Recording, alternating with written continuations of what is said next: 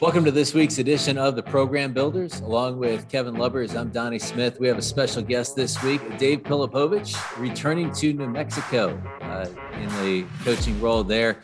Dave, thanks so much for taking the time. Excited to have you on the program. And Coach Lubbers, I know this has uh, been a big influence in your coaching career. Kind of, kind of give us a little backstory uh, with you and Dave and the influence that he's had with you.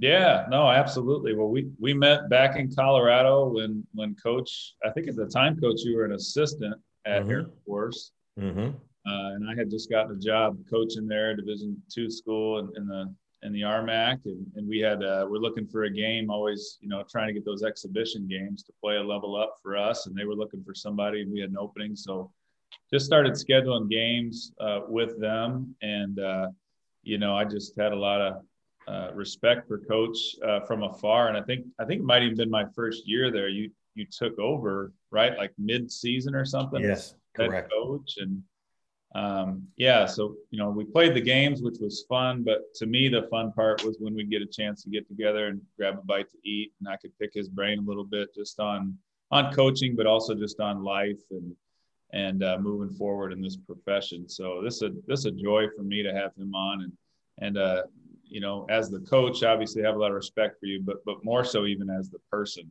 And and I think some of that will come out as we we get talking today as well too. So really appreciate you being on, Coach.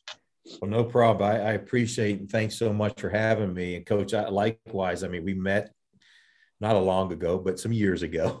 Yeah, long enough, right? I got the hat on right now, a little bit more gray, but I was out with Coach this morning, Pitino. We played a little bit of golf, so uh, yeah. But uh, I enjoyed, I enjoyed playing against you. Not really sometimes, but because uh, you guys were hard to guard and so well coached. But I, I enjoyed our uh, lunches at uh, California Pizza Kitchen a few times. And, uh, and I always told my wife and our team, I thought you made me a better person, not only a better coach, but and, and I think the relationship part, because we talked about that quite a bit, you know, how our relationships with our players and our staffs. And, uh, and I thought you were really, really good at that and made me go back and think maybe some of the things I didn't do that we should do a little bit more. And, uh, and I thank you for that. And I think I told you that before, but it, I, I truly appreciated those things. Yeah.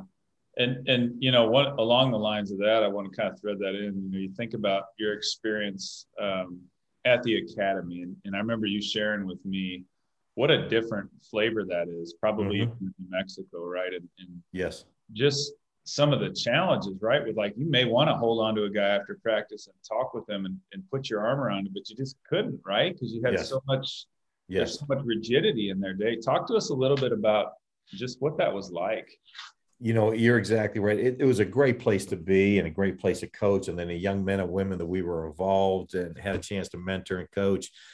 But the hardest part was your restriction on your time. You know, you couldn't just get them at different parts of the day and maybe visit with them or take them to lunch or have them over your house because their schedule was so regimented.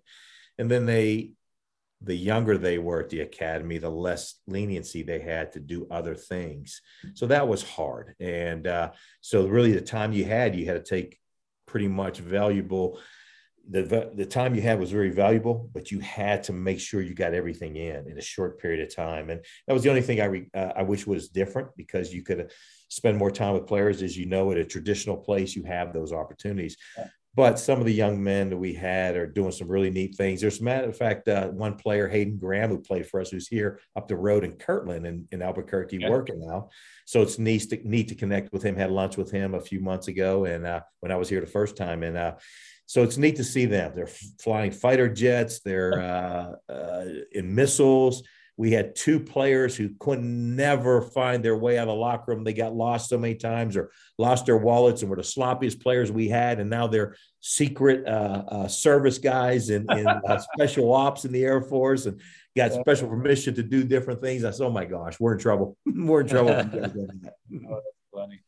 Talk to us about what it's like uh, recruiting to the service academies. Obviously, especially at Air Force, uh, mm-hmm. you know that six ten kid looks really good on the basketball court, but maybe not so much getting into an F eighteen.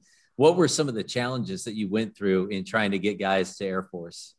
You know, the challenges were the academics first and foremost. Your uh, recruiting pool was shrunken a lot because of the academics. I mean, it was a high academic. It was on the scale of an Ivy League entrance exam to get in, entrance requirements, I should say, to get in.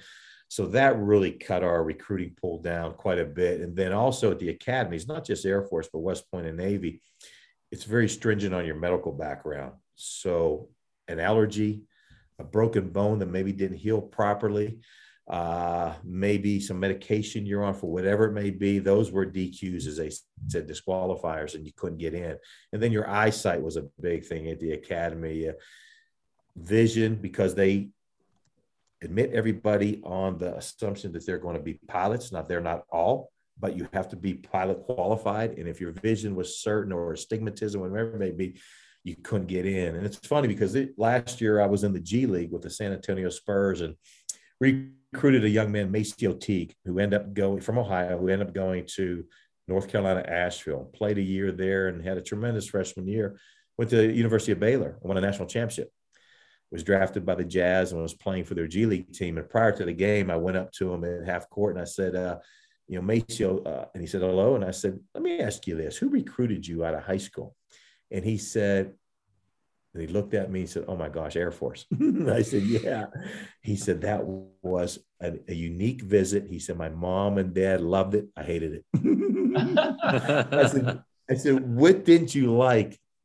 He said, Well, you know, when you assigned me to a player and you told me to see everything they do, and we got up and we went to class and we went to lunch. Then I saw them crawling around in mud and running an obstacle course. And I said, I can't do this. yeah. And I said, That was Friday. You stayed to Sunday. He said, Oh, yeah. He said, I had a good time. We ate well. We enjoyed our time around, went to a football game. He said, But I knew uh-huh. right then that wasn't me. He said, But I think about it to this day. He said, It would have been neat to fly a plane you know, and do some things for our country. He said, at that time, I just couldn't see myself doing it. Now, maybe.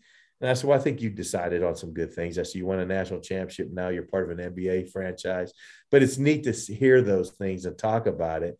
Um, it was just it was just really challenging. But when you end up getting the young man to come, you got a pretty neat product there. Yeah. One of the things he didn't tell you, coach, is that you know you told him to shadow him all the way through Sunday. Friday afternoon, he pulled the plug on that and just, you know, he just hung out the rest of the weekend. You're exactly right. You're that's exactly maybe right. caught the football game, but that's about it. So tell tell us a little bit about just kind of your, you know, um, from Air Force. And I know you were in Donnie's world for a little bit, right? Doing some broadcasting stuff. And did, did a little bit of that. Uh, and then and then end up with the Spurs, right? Maybe yes. maybe tie that together for us. I know some of the connection there, but I'd love to hear just from you about what that process was well, was looking to do some more TV stuff, maybe with CBS Sports or probably ESPN games or even the Fox network. And uh, and then I got a call from Coach Pop at the Spurs. And Coach Pop's an Air Force grad. And I developed a little bit of a relationship with him my time at Air Force. And he was so good to us when we were there. And uh, he called and said, What's your next step? What are you doing? And I said, Coach, I don't know right now. He said, Well, I don't know if it can guarantee anything or anything will come out of this. He goes, Why don't you come down? Be a part of our staff as they call workshops. And their workshops are four to five days, maybe two, three weeks in June, a couple in July. And they bring their first year, second year, and third year players in. And it's basically 40, 50 minutes of station work. So yeah. two on two defensive stuff, offense stuff, and then it's a little bit of some controlled scrimmage. Get a chance to work with our guys and our staff, and then be a part of our summer league staff as we go to Utah and Las Vegas. Maybe some connects there with some other teams maybe with us, whatever may. And I loved it. And I did that in June and July. And then we went to uh, Utah first in August and then Las Vegas. Mm-hmm. Probably gone about 19 days, two different summer leagues, and really learned a lot sitting on the bench, practices, film sessions, and all that. Came home, maybe seven to 10 days later, the general manager, Brian Wright, called and said, Hey, we're going to have an opening in Austin with our G League team. Would you be interested? We're hiring a head coach not a lot of experience. We're going to probably fill in some assistant spots. You could really help maybe with some of your experience.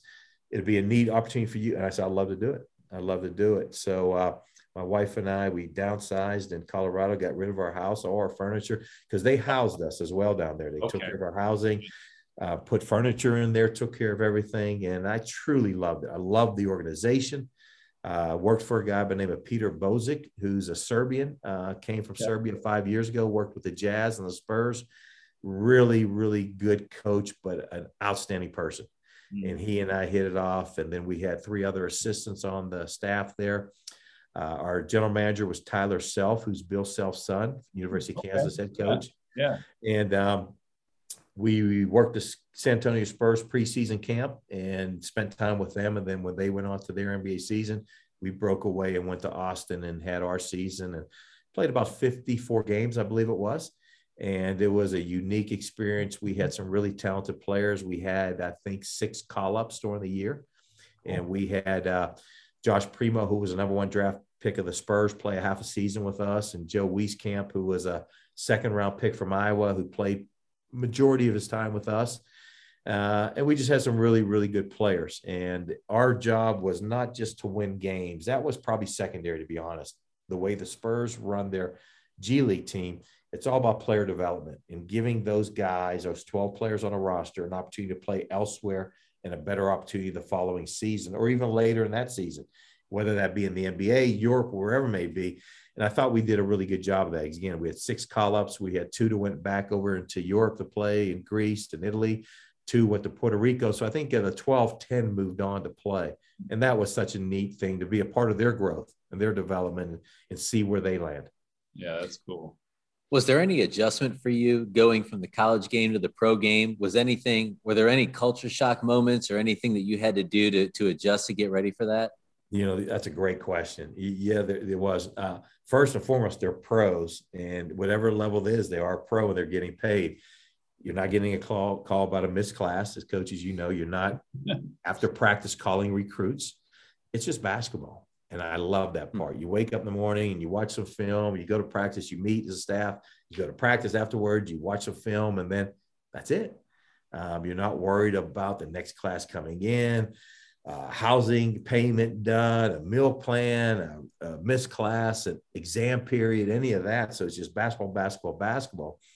And then as the game comes on, you it's a little different than a college game. Some of the rules, advancing the ball, calling a timeout, the timeout situations, when you can sub, when you can't. And it, probably I think it was our third game of the year, fourth game of the year.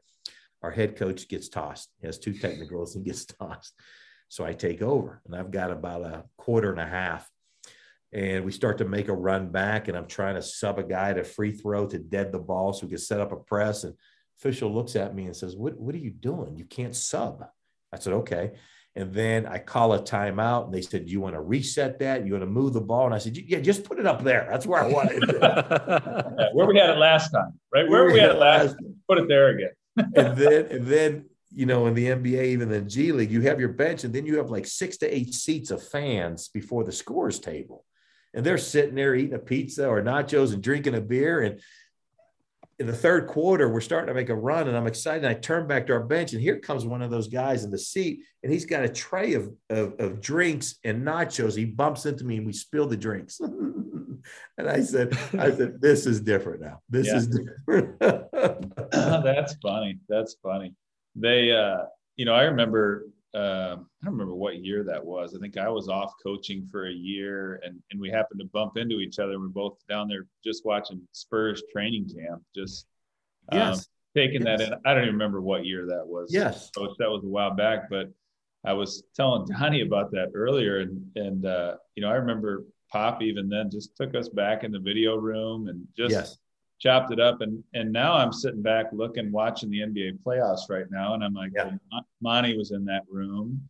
Yes. And Ime Udoka was in that room. Yes. Harry Brown was in that room. And yes. Ammons who's coaching was in that yes. room and I'm just like holy cow that was a that was a pretty cool moment or pretty cool just to to, to uh-huh. be in that space. And those guys are so I see why you fit with them because I feel like you're presence and way just has that natural humility and, and caring spirit towards other people, which I, I, always observed when I when I was down there with them. So I could see how you would you would fit in just just nice with that organization. So that's I, I appreciate that. But you're right about Coach Pop. He is so warm and welcoming. And yeah. I think a lot of times people see that first quarter, end of quarter interview with him or third quarter sometimes during the game. The act. And he, and he does it just to, to do it but he is such a generous person. And uh, I think after the first practice this year, training camp, he called us into that same room mm-hmm. and just went over what they were doing, how they're doing. I'm just saying, okay, five national, five NBA championships. He just won a gold medal. He's done, you know, he's one of the best of the best. And yeah. he's just kicking around and asking, well, what would you, what did you do with this? When you had those guys marching, they came down and they weren't smiling for you. What did you, you know, and he just is such a good person. And a side note on that, I'll, I'll say, uh, and you mentioned our son, you know, worked for USA basketball yeah. and, um, one of their days off and uh, at the Olympics, they went golfing. And our son Kyle is a pretty good golfer, likes to golf, and he was golfing with Jeff Van Gundy, uh, Steve Kerr, and uh, the assistant at, at, the Celtics, who was still at the Spurs at the time. And um, a group ahead of him was Jay Wright and Zach LaVine and a couple of players, and they were on a par four, but it was like 320 yards. And uh, Van Gundy kept saying, "Kyle, tee up, tee up. You're not going to hit him. You're not going to hit him." And he said, I didn't think I could. So I teed it up. Kyle did. And he put it on the green about two feet away from Zach LaVine, almost hit him. And they looked and, you know, start oh. yelling and, and fun and everything. But long story short, they get back to dinner that night. And Van Gundy kept saying, Kyle won't say a word to Pop. I won't say a word. I won't say a word. Well, they go to dinner and Van Gundy says, Pop, Kyle almost killed LaVine. We'd lose the gold medal down the road to go the golf ball. And, uh, you know, some fun and jest into that. But, uh, Pop is such a good guy. And there's some things that he's got a little dry sense of humor to him at, at times during practices. I'm standing on the court and he's yelling at a player, but he's really having some fun with them and just a unique experience. And I, I think this, I think he was really rejuvenated this year and he really likes their young roster in San Antonio. And I don't know this, but I think he can coach a few more years because he really likes what they have down there. Yeah, uh, that's that's really cool. The uh, what about you know, I think we've talked to a couple other coaches on this about, you know, that transition from going from an assistant coach to a head mm-hmm. coach spot, right? Mm-hmm. Um, and now, you know, tell us about the role you're in now. Mm-hmm. Um, and then maybe even just some of the nuance, right? Of like, now, I guess you're in an assistant coach role now again, but but you have all of this knowledge and experience, right? And mm-hmm. and well, how is that? Yeah, no, but how is that different? I mean, what what is that what has that done for us? Maybe talk a little bit about the role you're in now and, and mm-hmm. kind of lenses you're seeing the, the game and the program through with all that experience. You know, as a matter of fact, Coach Pitino and I talked about that this morning as we were golfing and and when we were assistants. You know, he was an assistant obviously for two Hall of Fame coaches, you know, his dad and Billy Donovan. And uh, pretty good coaches who've won national championships. And uh, he said, then you move into that head coaching role, as we know. And you know, sometimes assistance, not in a smart way, but you think you have answers, right? You know, I can do this, we can do this, we that. And I told him, I said, for me, when I moved over, not only did I not have the answers, I didn't know the questions again. I said, because short move over, right? But when yeah, you yeah. have to make that final decision, wow, right? Yeah. And uh, and then, but now moving back, and you know, I'm a little bit older, you know, I say in the coaching profession, uh, I'm playing the back nine I don't think I'm on hole 18 yet, but I'm playing the back nine. You know, I like to say still 10 or 11, yeah. but you don't get as high, you don't get as low. You know, you're not as good as you think you are. You're not as bad as you think you are. And you could pause a little bit when something happens. And maybe 10, 12 years ago, you'd react and it, it, a little bit too hastily at the time as something develops. Now you can sit back a little bit, take a deep breath, and say, okay, that's not working, but let's not put it aside. Let's continue to do that. We just have to maybe drill it a little different and present it a little different and clean it up and we'll be fine. Or maybe, you know what? I've seen that. We've tried it. It's not working. Let's tweak it and do this. You know, so I think maybe I could add that value because yeah. I've been around a little bit. For sure. I, I think in the NBA this one year, it gave me an idea that really, I think you have to listen to the players a little bit too and they do that a lot in that league. Um, they trust them because they've been through the process. Don't always do what they say, but they let a little bit more of their input involved. And I think as I grew older as a head coach, I did that as well too, because as you know, the players are out there playing the game. Mm-hmm. And sometimes they see some some things, and your older players, as you probably do as well, you trust them, and yeah. you've built that relationship. So you you hear what they say and you you take it in and you say, well, let's give it a shot. Let's look at it. and yeah. it gives them some ownership. So so now coming back into this and hopefully with some of the other systems too, you could add some value because you've been in some situations before and you know how you handle them, whether it's good or not so good. You could add that value back to a staff. Yeah, and it's interesting you're talking about the the players, right? And that communication and the relationship piece. We've touched on that early earlier with this. And the other piece that they have that I think is interesting is players are way smarter, I feel like, than than what they were even 10 years ago, five years ago, 20 years ago. Like mm-hmm. just simply because the access of information they have. You know, yes. you have synergy and you have all these different and you know, NBA yeah. got their own tools and analytics. And I mean, it's really they're really smart right? You can you can yeah. see it in the way the game is played, and so I've I've found myself, you know, pausing sometimes, saying, you know, if I don't have a really good answer to that mm-hmm. question you're asking me, mm-hmm. I probably ought to rethink what I'm doing. Yes. You know, because I should have a really well thought out answer. And, mm-hmm. I, and I invite those guys to ask those, those tough questions. And, and I yes. should have not in a combative way, but just in a, in a professional relationship type way, right? Hey coach, what, what, what are you thinking about this ball screen? And why are we doing it that way? Right. Okay, mm-hmm. I should have a really good answer to that, right? Yes. Uh, be able to show you on film and everything else. So that's cool. What do you, you know, you think back to all these different experiences, and I know you've been a lot of other places besides Air Force, New Mexico, and that's just coaching, right? You've you've had a lot of yeah. stops along the way.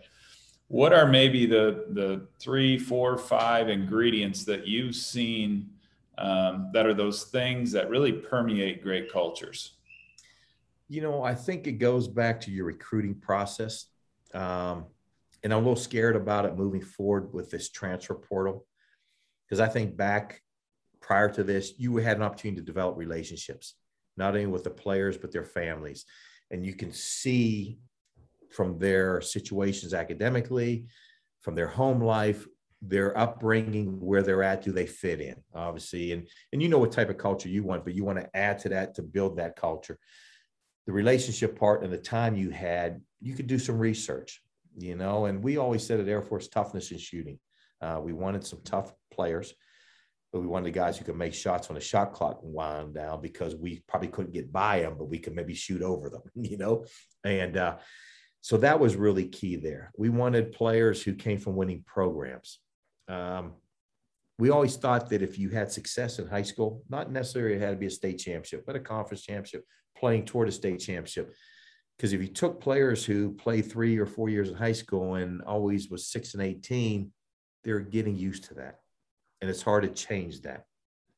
We wanted players that came from programs that played similar. And we mean that maybe man to man defensive teams, uh, teams that uh, utilize great ball movement and maybe utilize perimeter shooting, because again, that's what we took. So we wanted that.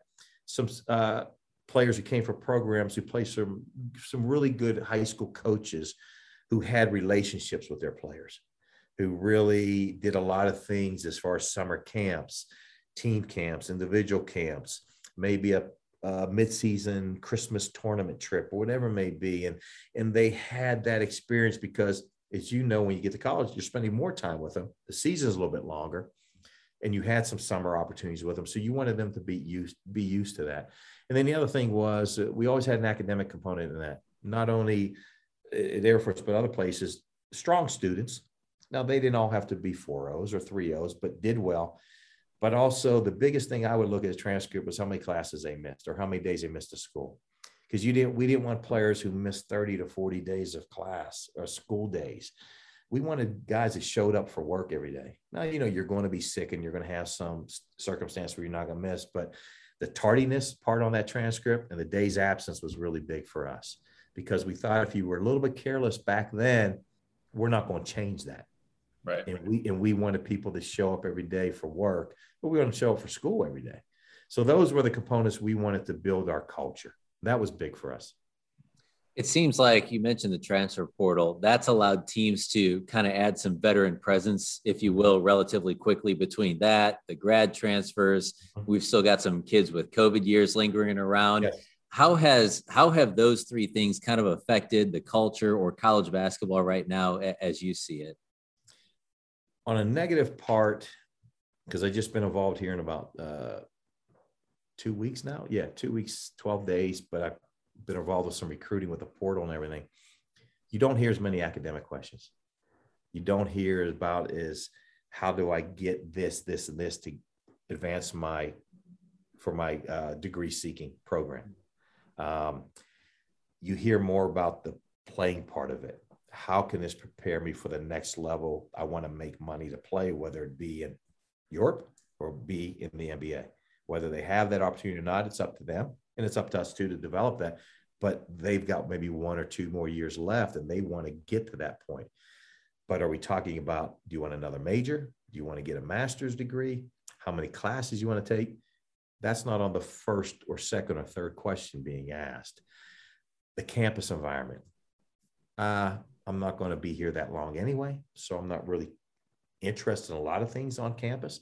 I want to see the weight room, the film room, the locker room, the practice gym, the arena, strength coach, trainer. Where you were in the past meeting with academic advisors and deans of departments, now you're more with a strength coach and a trainer. so it's changed. Not sure I like that part, but that's where we're at. And then the other part, okay, do we have an NLI, NIL program? Um, is there an opportunity to make money off my name, image, and likeness, which they deserve? But that wasn't talked about before. And now maybe you're losing a player because they're getting X amount of dollars here, a few X more here, and we're here. We're not quite going to get that player because they're going to go to where they're making more money. So it's really changed. And then as coach knows, you used to put that board up on your wall, right? Freshman, sophomore, junior, seniors, and see where your program is going to be in two or three years. It's year to year now. Yeah. It's year to year. And what I don't like at that is the um, the loyalty is not there as much anymore. I mean, we've seen this year in college basketball where players are playing and their dad's either a head coach or assistant on a staff, and they're going to transfer portal and they're going elsewhere. I mean, come on. I talked to one. I talked to one last week to be named later, but yeah, it's crazy. I'm like, your dad doesn't want you on his team anymore. Yes, yes. I mean, that's yeah. Wow, but yeah. that's where we're heading. Yeah, yeah. It's really dynamic and it's it's so fluid too, right? I mean, it's like every day there's there's more yes. and more, and and yes. I think it's hard because there's still you know, I, I imagine, I just imagine if I'm a high school player right now and, I, and I'm really talented and, and all those things, mm-hmm. to be honest, those opportunities are so limited for a high school yes. player right now. Cause even, you know, even at our level right now, mm-hmm. I mean, we have guys transferring from, you know, I'll, I'll use Loyola, our national champ this year at our yes. level. We had a guy go to Ole Miss, Marquette, Texas State. I mean, these aren't chump change schools, right? And it's like, there's great players at all levels. So for a high school player to crack in right now is really tricky with all, especially with all this extra eligibility compounding those other factors you're talking about. It's really a perfect storm. And and uh, there are some great high school players, but like we last year we stockpiled four or five that were like, we're just going to grow our roster and take them because we can yes. and redshirt them. But um, you can't do that every single year, like you said. So. Um, and I feel bad, like you're saying. I had a high school coach call me yesterday and said he had a talented player, but he's not getting noticed. Mm-hmm. You know, coaches aren't going out as much in the recruiting periods. They're staying yeah. back and watching film and recruiting the portal. And and I, I agree with you. I feel sad for some of the high school players because they're not getting those opportunities. Yeah, yeah, it's really it's really become a tricky tricky landscape for yes. sure. So what what tell us a little bit about kind of what your your day to day looks like. So if I'm a if I'm an average Joe listener to this, what what does your day to day look like now in your new role? You know, it, it starts early, and and probably the first thing is the portal. I mean, you come in and you start seeing, uh, you know, who put their name in, who's still available, who is maneuvering to this spot. So now, if player A is going to school B, then maybe school B will not recruit the player that you were talking about that he had you two as a finalist. So it's really the portal, uh, the first and foremost. After that, it's scheduling, uh, scheduling games. We still need one more game possibly. And so much of that has changed because of that. As you know, you pretty much knew what their roster would be next year. Yeah. So with your scheduling, if you want to even an experienced team, you want to schedule harder. Well, let's go after some people because we know who's going to be their top seven or eight. Now you may not know that roster until August through mm-hmm. summer. So you really can't put together a pack and say, Coach, here's who they got coming back. Here's who they lost. Here's where their, their net ranking was. And I see we fit in with that. You don't know anymore. So you're taking a gamble if you want to schedule harder or less because that team may completely switch you know so that is and then and then after you get through that early then you have some players that are still here and you can work out. So now it's individual workouts and putting some time in with them and and, and just checking on them.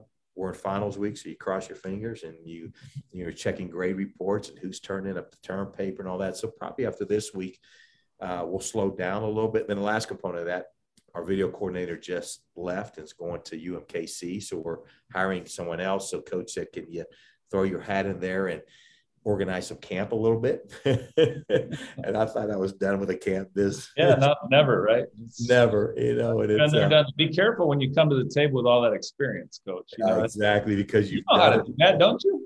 yeah. So, so, I'm helping some of our managers and our administrative assistant have to organize camp and order some T-shirts and balls and all those things. Yeah. So, but it's neat, you know. You come full circle. Um, so it's it, it's uh, it's it's enjoyable, and we have a great staff here that a lot of experience, uh, our other assistants, and uh, it, it's a neat environment to be around. What's the advice you would give a young assistant coach looking to move up the ladder? If I were to come to you and say, Coach, how do how do I get to where you're at and get to that next level? What what are the things that I need to do as a young assistant coach to prepare me for what's next and be successful next? That that is an unbelievable question and and I just had that conversation with two of my former assistants who are moving and doing those type of things. I think, and I could be totally wrong, work the job you're in and make that so good and be successful there. And if you're successful there, you'll be noticed. But I think sometimes, unfortunately, some of the assistants who are wanting to climb the ladder, they're constantly looking who's getting fired, who's getting hired, and how they can plug themselves in. And it takes away from the time that they should be working the job they're in. Because I always felt, and I was brought up this way, a head coach hired me. I am loyal to the bone to him, and I owe him my best. And my best is being concentrated on that program and those players to make that the best job there is. And if we win, we'll all get opportunities. A couple years ago, I was at the Peach Jam uh, AAU tournament, and Thad Matta was still at Ohio State, and he had a really talented young assistant who's now a head coach at Division One level, and he was interviewing for head coaching jobs, and he wasn't getting them, and he was getting a little frustrated, and he said to coach, uh, you know, why, you know, and how can I get that head coaching job? he goes, be patient, you will get it. Be patient. Continue to do what we do, and if we're successful, you'll get those opportunities. He said, but if you know the real reason I, I mean, the, the best reason, the best answer, excuse me, that you could get one of those jobs, go down to a level. And I mean, we're in the Big Ten, go to the MAC, Mid American Conference, go to an Ohio U or Miami, of Ohio or Kent or Akron and work that job so good, your head coach gets the next job and you get elevated from an assistant to the head coach. And I thought, he goes, but now you're going to take a pay cut. But if you truly want that opportunity and you think you need to be a head coach in two, three years, that's probably your route. And and he's got a lot of truth to that. Now he said, you know, unfortunately, those systems aren't going to do that. But you have, I, I just believe you have to work the job you're in and make it successful for everyone, and opportunities will come about. What uh, I'm going to take that question another direction too. What would you say to a brand new head coach? Somebody phone just rang, they just got their first head coaching job. I, you and I, you know this, and I, I don't yeah. care about the level, right? If, yeah. if, you're a head coach, it's a job. And, yes. and what, what would you say to that person? You know, uh, that's a, that is a great question as well as we know. Um, take a deep breath, uh, relax a little bit, enjoy the moment because once you start playing games, sometimes it's not as enjoyable. But I think you have to first and foremost develop relationships within your athletic department. Um, you have to have a strong relationship with your athletic director and your associate athletic director or assistant who's in charge of your sport. I think you have to have that relationship because there's going to be some tough times. Everyone's happy when you're hired, right? And everything is great. But there's going to be some times where he may have or she may have to tell you no because of budgetary reasons. Or they may have to dis- you have to discipline a player, or they may have to because of whatever it may be, and, and you may not agree with it. Or they may direct your schedule in a direction that you may not want. So you have to have that relationship where you can sit down and, and they can say, this is what we're going to do. And you can disagree. But when you walk out of the room, you're still having a strong relationship. Because once that relationship goes a little bit sideways, then that's not good. And yeah. most likely for the coach, not the AD. um, so I think though, and then you have to develop those relationship with your compliance department so they trust you that you do things the right way. With your marketing department, that you're going to help them market your program, but that you also need their help and you have to work together as a team and your admissions department and your academic advisors and all those things and then hire your staff you have to have a staff that's loyal committed and hardworking i think you could sacrifice some basketball knowledge because you can teach that and you in your meetings you know once we go on the floor we'll teach the screen ball screen this way defense and we'll teach post defense this way and you can help them and develop them but they have to be loyal to you in that college or university so you're all growing together. Because i think so many staffs sometimes do not win because they're broken from within mm. so i think you have to have that loyalty with your staff that relationship part with your athletic department and your all campus community has to be strong and they have to know what you're about and you have to know what they're about so you can work together I, and then after that, now you develop and recruit your players. You recruit the players you inherit. And I know coaches sometimes say they're my guys, but they don't believe they are because they want to over recruit after that first year. I don't believe that. I think those are your players. Mm-hmm. And and just because someone left doesn't mean they're not good enough or they're not yours. That's your family. Those are your players. You got to love them like you recruited them. And if you don't, they know that and, yep. and they see the falseness of you. And then when you're trying to bring players in, as you know, your players recruit those players once they come to visit. Oh, 100 percent. So if, you, if you're phony and you're not true and you don't hug them and yeah. you don't tell them when they're right or wrong and you're you're phony about it, that doesn't work and you're off to a bad start. So I think all those things together, that's what you have to do to start. The dynamic in the coaching staff that you mentioned kind of intrigues me. How, how do you go about building that trust and building those relationships with your assistant coaches and, and making sure everybody's on the same page as you get ready to get into a season? I think first and foremost, when you're looking to hire coaches, maybe you can hire coaches you've already worked with. Maybe you were assistants together, or maybe you were an assistant, they were a video coordinator, or director of ops, and you really love their work ethic.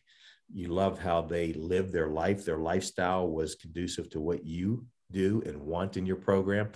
And then if you don't have that pool of candidates then you look at head coaches that do things the right way and similar to what you want your program to look like.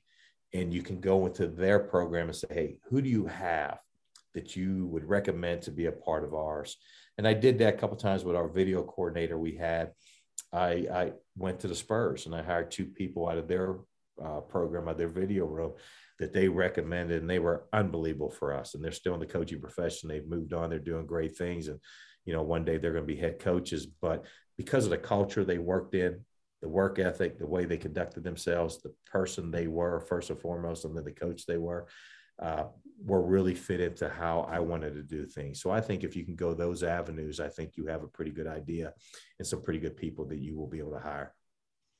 Yeah, and I think your, you know, your staff coach, um, you know, you always you stay connected to those people too, right? Over yes. Time, yeah.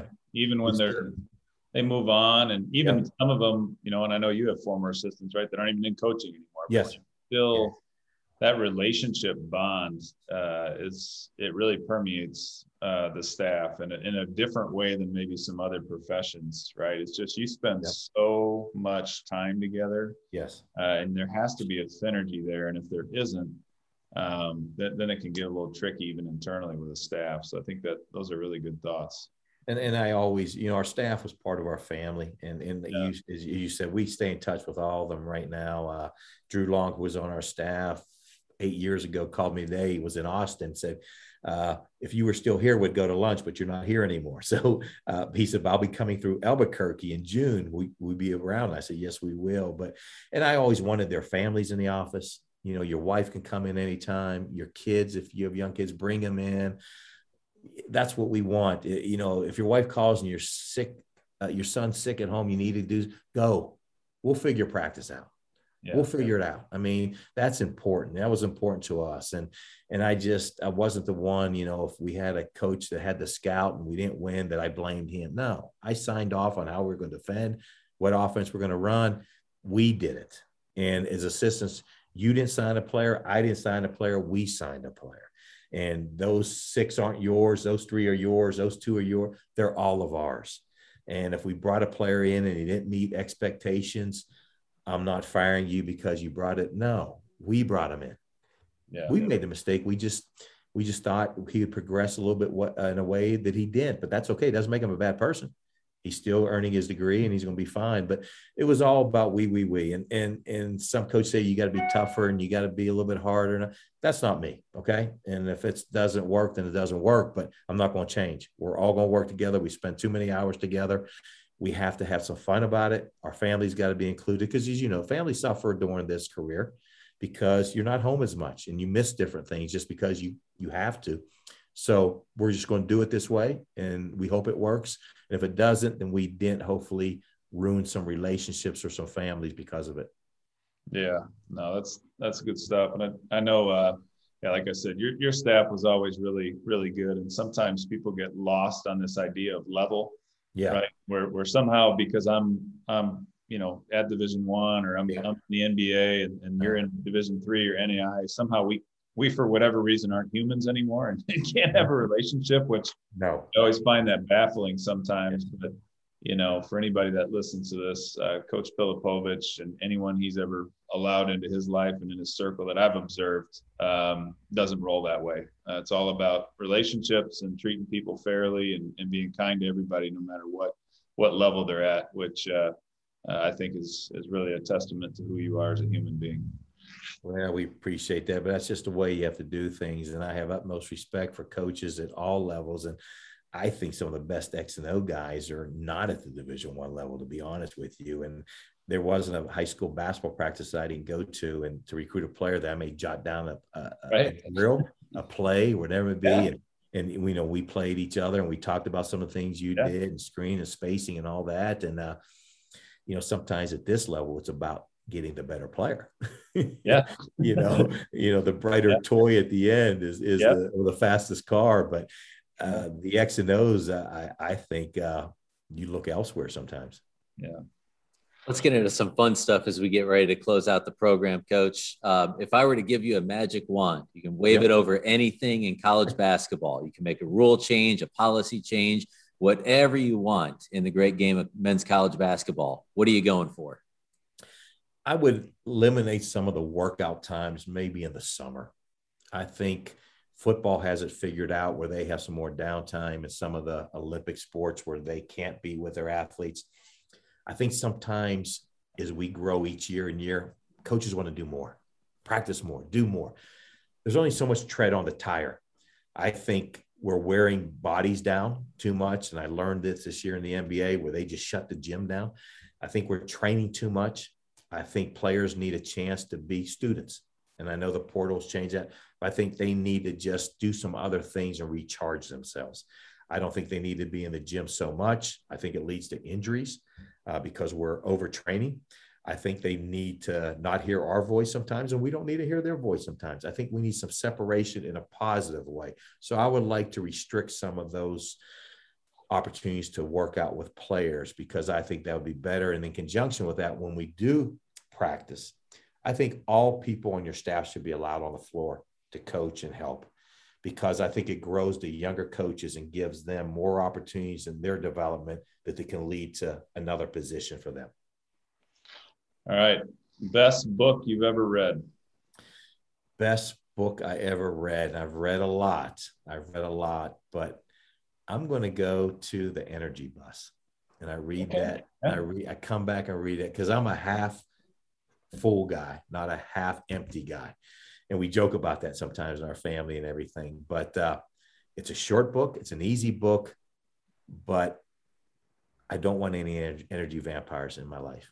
I don't want them around. I don't want to see it. Don't bring me down. Put a smile on your face. Come on, come on. Let's let's find a way or make a way. Let's make it work. Let's have a good day.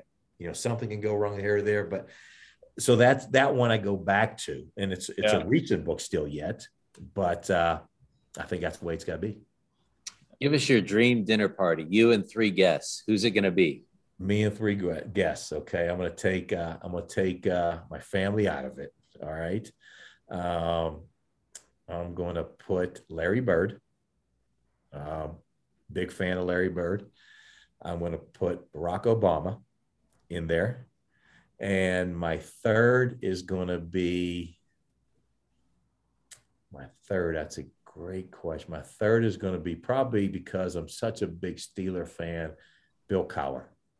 Excellent. But, but Larry Bird, Barack Obama, and Bill Cowher. Now it's a wide range. That's different. Yeah. Larry's probably going to have a Budweiser. Um, Bill Cowher's going to, we're going to all sit to the side of Bill because he's going to spit on us. Uh, yeah. And Barack's just going to give us his knowledge. he's going to hit you with wisdom nuggets every, every, you know, 10 minutes he'll speak and it'll exactly. be exactly. you know what? One crazy one, you know, Donnie, I don't know if you know this or not, but Barack Obama's brother-in-law, Craig Robinson, is the head of the NABC, our coaches association. And um, this year at the NAI coaches meeting, I've been doing this now, whatever, 16, 17 years, uh, Division two NAI levels pretty much. And I've never seen the NABC president uh, come into a, a sort of a lower level meeting, right? And, and have a presence. And Craig came in, uh, him and Nate Palmaday, who works with him, that I actually coached with him back in the CCAC days. Donnie, you might remember that. He was at Calumet College of St. Oh, yeah. Nate was a head coach there when I was coming up nice. But anyway, I thought it was really cool that that Craig came in, uh, and that said a lot about about who he is, and and that you know he's really interested in the whole levels of basketball, not just about making sure you know Division One is is humming well. So that that was kind of cool. So that's uh, neat. Little, that's neat little, to hear. That's yeah, little sidebar on that, but I think good people run with good people. So yes. I think uh, I think that was good. All right, basketball side, you're up three. Uh, The other team has the ball full court in the bonus. Are you going to foul or you're not going to foul? Going to foul. Every going time. Foul. Yes, yes. And I've gone back and forth on that over the years, but uh, I've seen too many and been on the side where a banked in shot and then we yeah. lose in overtime. I'm going to foul and put them on the line.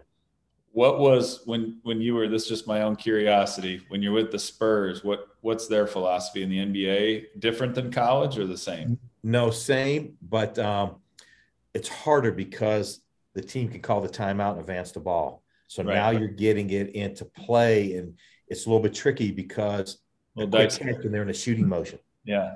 So we worked on that. If they didn't have an advancement, then you do foul. But if it's at the half court and to bring it into play, there were some moments where we wanted to foul, but be careful. Yeah. Foul on the catch before it gets an emotion. Some of those guys are really talented to get the ball up in emotion. And and now you're getting free three free throws. Yeah. I don't remember what game that playoff game the other night that happened and and they yes. thought should have got it was a Celtics game or whatever they thought yes. they should have gotten and probably right. watching it. I'm like to the spectators right. it sure looked like a shooting motion to me. It but yeah, it did. It did. Yes. risky business there. So, but um, all right, coach, any other sport besides basketball? So take uh-huh. basketball off the table. Yep. You can be a, a coach in any other sport. What would it be and why? I would be a special team coach in football. I think the special teams coach, uh, you know, the energy guy on the sideline, yeah. that uh, maybe we can go for an onside kick when they're not expecting it, or maybe we, uh, you know, we got a little wedge formation and we're going to uh, hand, I mean, uh, lateral on the kickoff on the return, and I just love special teams coaches. I think they're energized, they're, they're enthused, and a little bit goofy maybe sometimes, but they're putting some rules yeah. now in the football where the special teams play, the kickoffs at least aren't really effective anymore. But I always said I'd be a special teams coach in, in, in football. Yeah, yeah, they're not effective, but it's always funny. I'm just keeping my eye on the Patriots because I bet you they're going to find a way to make yes. them make them effective yeah. still, right? So exactly, somehow exactly. they'll crack the code on that. Donnie, I got I got one more here, and then you can wrap up with with what we need. But um, coach, you think about the landscape of of coaching, and, and I'll say pro college. It doesn't matter to me. Pick pick three people that you would say are people that you really look up to and, and view as sort of you know it may not even be somebody you know intimately but mm-hmm. just you really look to them as, as sort of a mentor and a guidepost for for the way you do things you know uh, coach pop greg popovich obviously. Um, has done so much and how he's done it. And I've seen some things he's done behind the scenes. Uh, so it's it's amazing what he has accomplished and how he's done it. And if you look throughout the NBA, his tree is so far grown out there.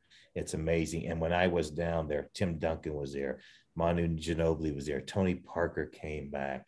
You had so many David Robinson, and they love him and they love him. And uh, not just because he won, it's because of who he is. I think uh, Coach Krzyzewski has done so much for the game. And I got to know him a little bit actually through our son in USA basketball and having the academy background. I developed a little bit of a relationship with him there too.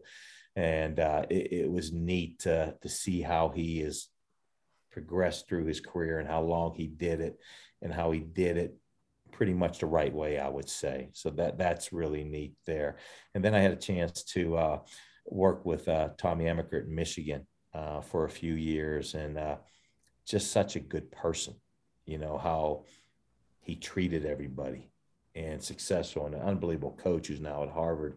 But he also has done some really good things uh, for people along the way. And I'll throw a fourth in there, I not a fourth, they're not in order, but Jim Boone, who I work for and give me the start, um, and how he coaches and develops players. And I always say every coach who who started, who starts should work for him because he does it the right way and teaches you how to prepare. And so th- those guys uh, are really important. And there's so many others, but those come to my mind. Dave Pilipovich from New Mexico has been our guest on this week's episode of the Program Builders. Coach, thanks so much for your insights into college basketball and spend some time with us. Thank you all so much. I appreciate what you do and how you do it. Thank you.